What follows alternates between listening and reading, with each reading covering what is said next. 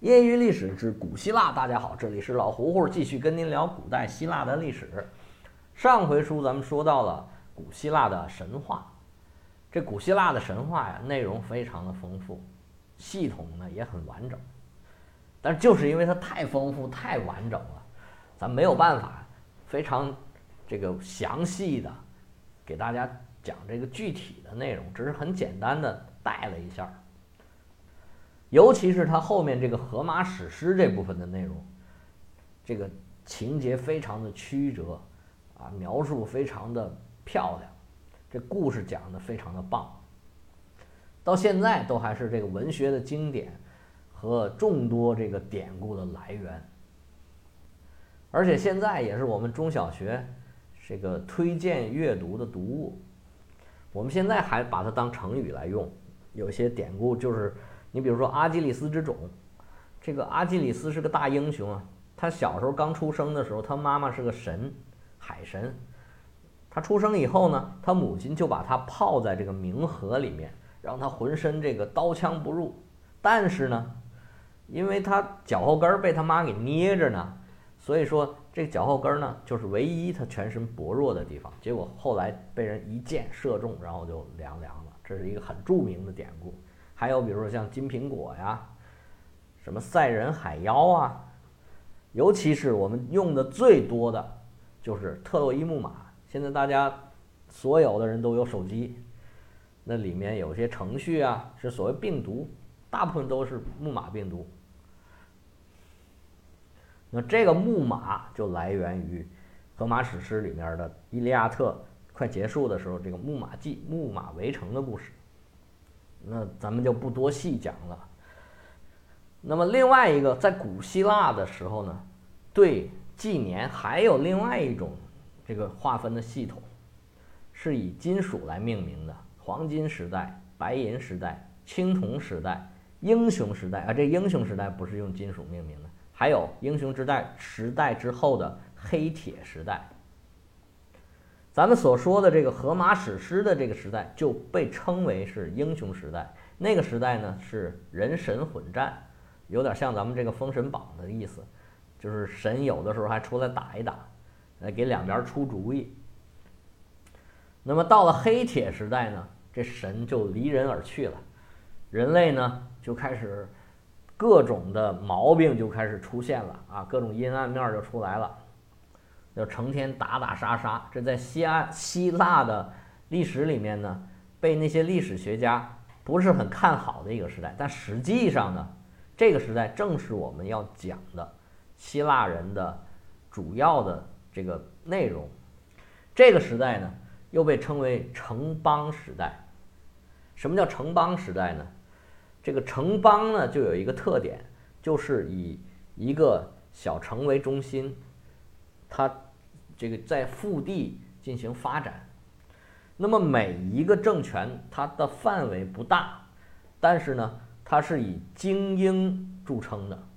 那么城邦里面的人，就是正在努力提高自己的各方面的素质，然后让这个城邦呢，现在来讲叫小而美，这个个人竞争力，还有这个城邦的产业竞争力。有很强，而且呢，有这个城邦的特色产业，还有它挣钱的方法。这个城邦文化呀，一直到中世纪，都在影响着整个这个地中海沿岸。直到近代，这个像民族国家，法国呀、德国这些，它比较大的民族国家统一了以后，这个城邦才抵不过它这种人数上的巨大优势。慢慢慢慢，城邦就没落了。这个以后有机会我们讲这个文艺复兴时期的时候，啊，我们会讲到这个内容。那么我们这套书实际上就讲的希腊的城邦的兴起和最终的没落。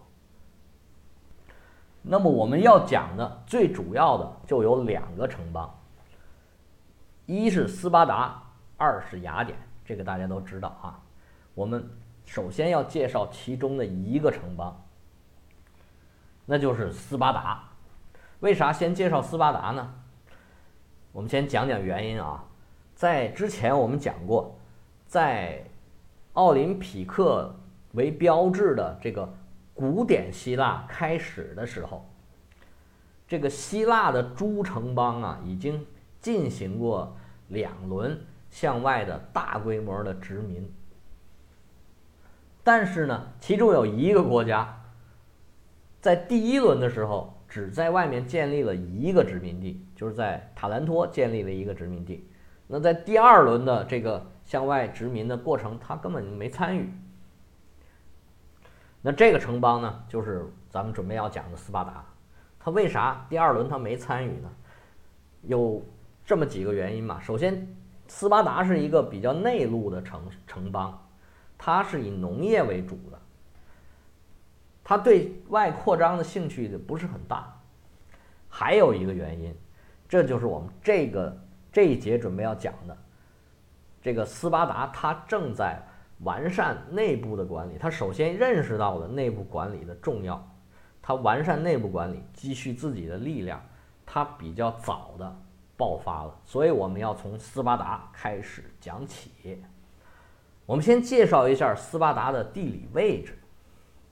我们就像大家看这个电子地图一样，我们从上到下，从大到小，慢慢的把这个图缩起来。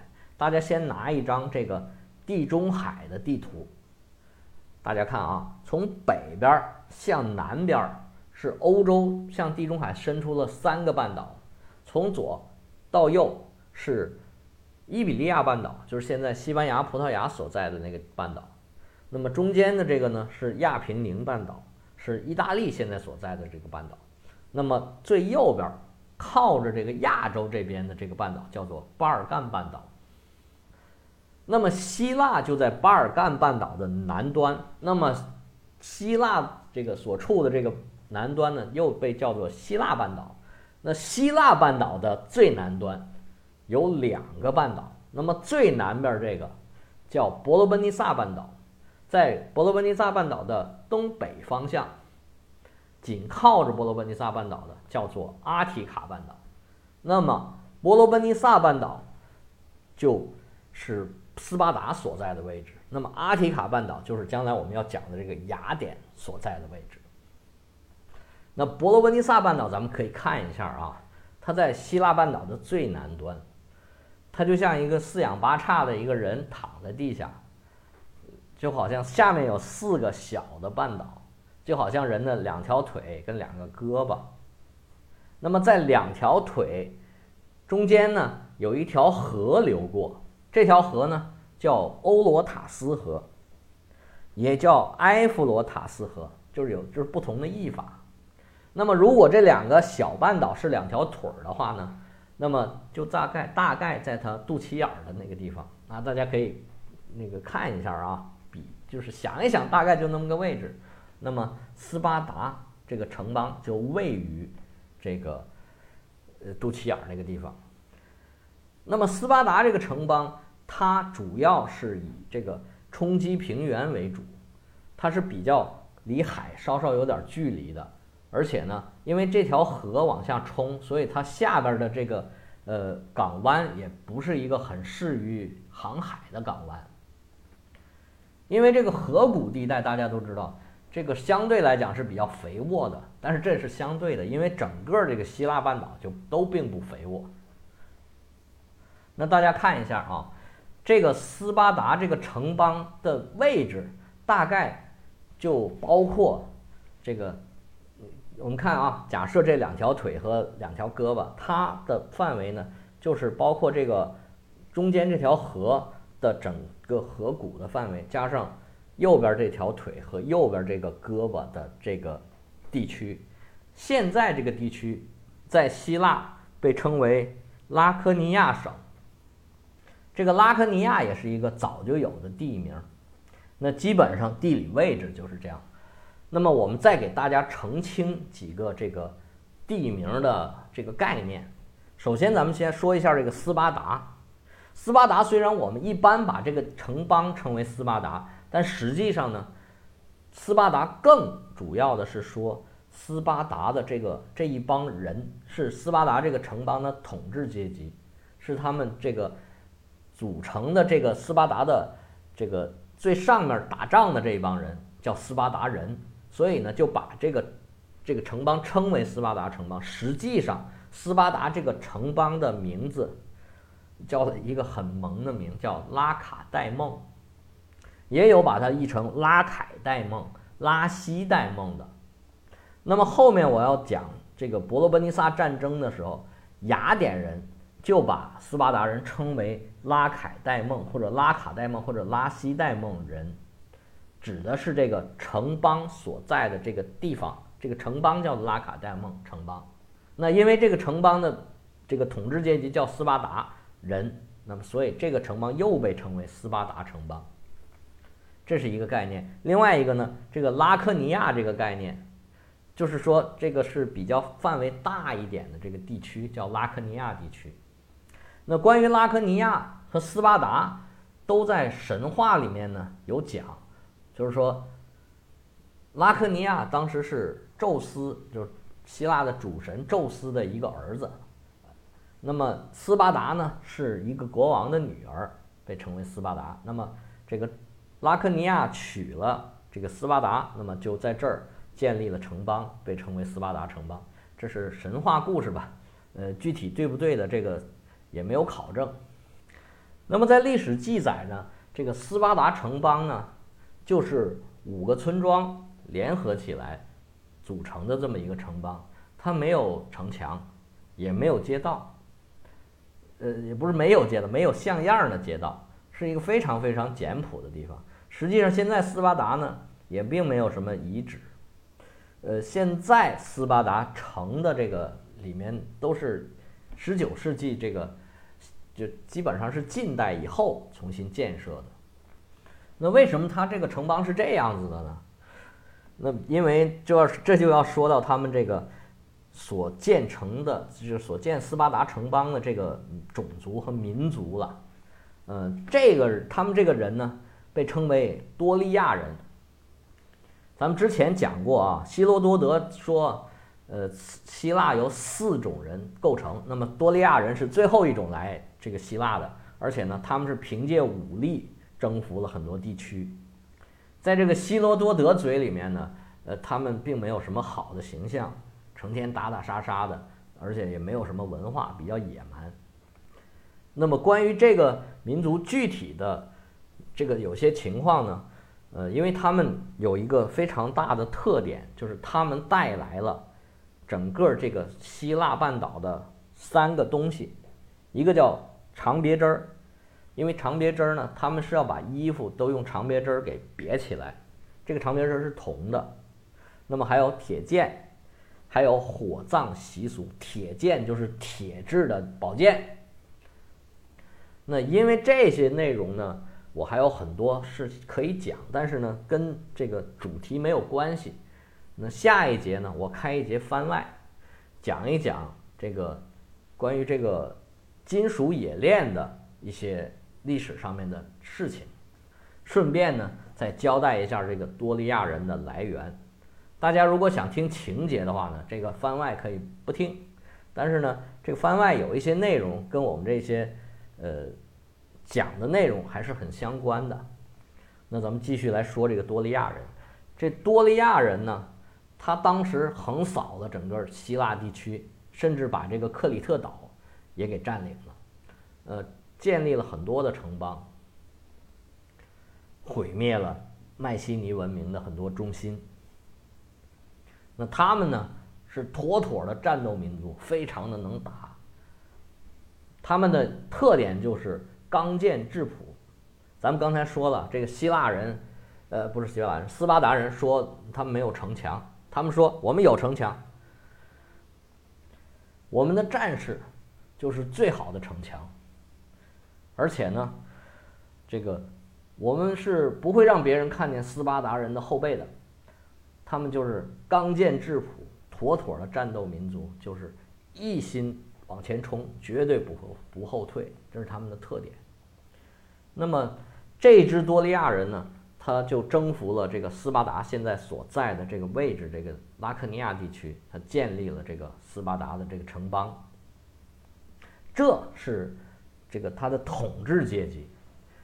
但是呢，咱们要讲一讲这个斯巴达所在的这个这个城邦的一些其他的人。在高中历史课本上讲过，这个斯巴达城邦呢分为三种人，三个等级，最高等级就是斯巴达人，他们就负责打仗。那么第二等级呢，被称为皮里阿西人。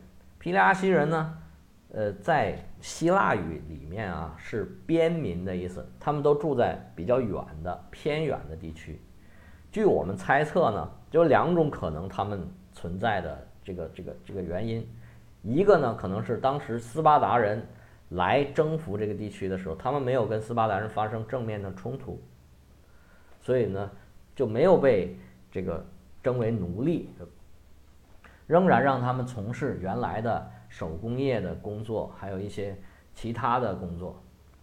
那第三等级的人叫希洛人，那希洛人呢？就是奴隶，这个在历史上来说呀，有两种说法。一种说法呢是他们就是奴隶，生活悲惨，没有任何的生活的这个高兴的事儿吧，成天就是干活，而且呢被这个奴隶主各种欺压，没有人身保障，吃不饱穿不暖，还得干活。还有一种说法呢，说他们这个希洛人呢。嗯嗯，有点像这个沙俄时期的农奴，并不是所说的这个奴隶。当时的记载呢有两个事儿，他们不是完全没有自由的，他们是把所所得的这个收成啊，交一半儿给这个奴隶主，或者说给这个统治阶级，自己还可以留一半儿。这样他们来看呢。他还有一定的说自己努力生产、努力工作，把自己生活的过得更好的，还多少有这么一点儿，这个这个生活下去的理由吧。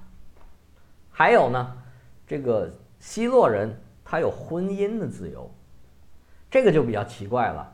就是说你什么权利都没有，但是竟然可以让他自由的去跟不同的人结婚。这个说，所以有一种说法说他们。就是说，这个斯巴达人对他们的控制呢，是多少有一点怀柔统治的，呃，现在没有定论，说什么的都有。那这个希洛人呢，还有一个艺名，被称为黑劳士。这个这个名有点像这个港译啊，或者是有点很民国的意思，有点意义。你看他又暗无天日，成天这么黑，然后成天还要去劳动，而且他也是音译的比较准的。那么这种状态，大家可以想象一下啊，他这个斯巴达人的人数是很少的。